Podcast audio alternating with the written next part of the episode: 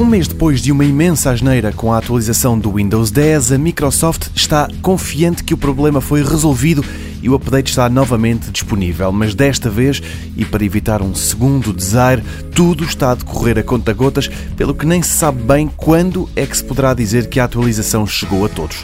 De resto, e talvez ironicamente, uma das melhores notícias é que esta será a última vez que o sistema arranca com a atualização e interrompe o trabalho do utilizador sem perguntar absolutamente nada e sem qualquer tipo de misericórdia. Mas há mais. É o caso da app Your Phone, que permite uma ligação mais próxima entre o Windows e os telemóveis Android. Outra novidade é a transferência do cortar e colar para a cloud. Assim, passa a ser possível fazer copy no PC de casa e paste noutro, por exemplo, no trabalho.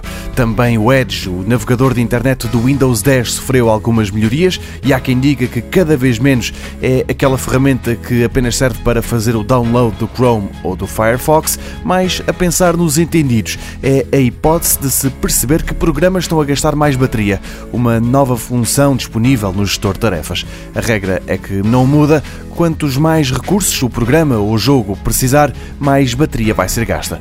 Para quem tem uns olhos mais fracos, também será bom saber que o Windows 10 vai permitir aumentar o tamanho do texto de forma independente em cada aplicação.